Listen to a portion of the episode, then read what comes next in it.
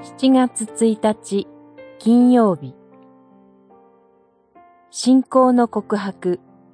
賛美としての献金。ルカによる福音書21章22章。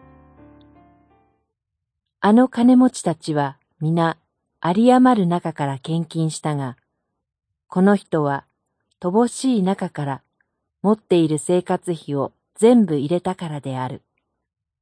二十一章四節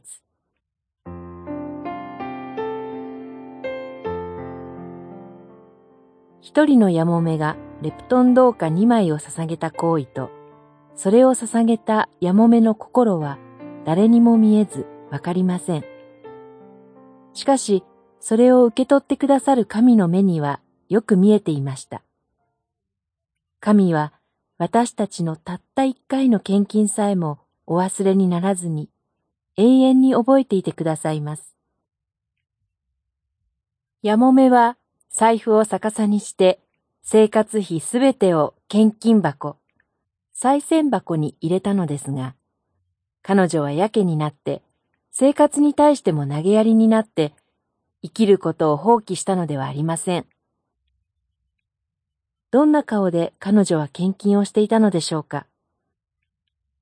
彼女には苦労の多い自分の人生を恨む気持ちはなかったのではないかと思います。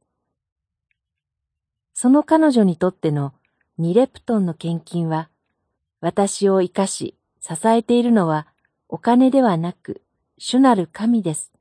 という信仰の告白であり、神への強い賛美でした。献金とは財布を通しての信仰の告白であり、生活を通しての神賛美です。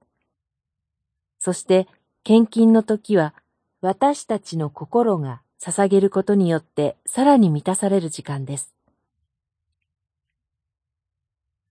そしてこのやもめの献金を見ていてくださった主イエスは、その信仰と献身に十字架を通して自らの命で返してくださるのです。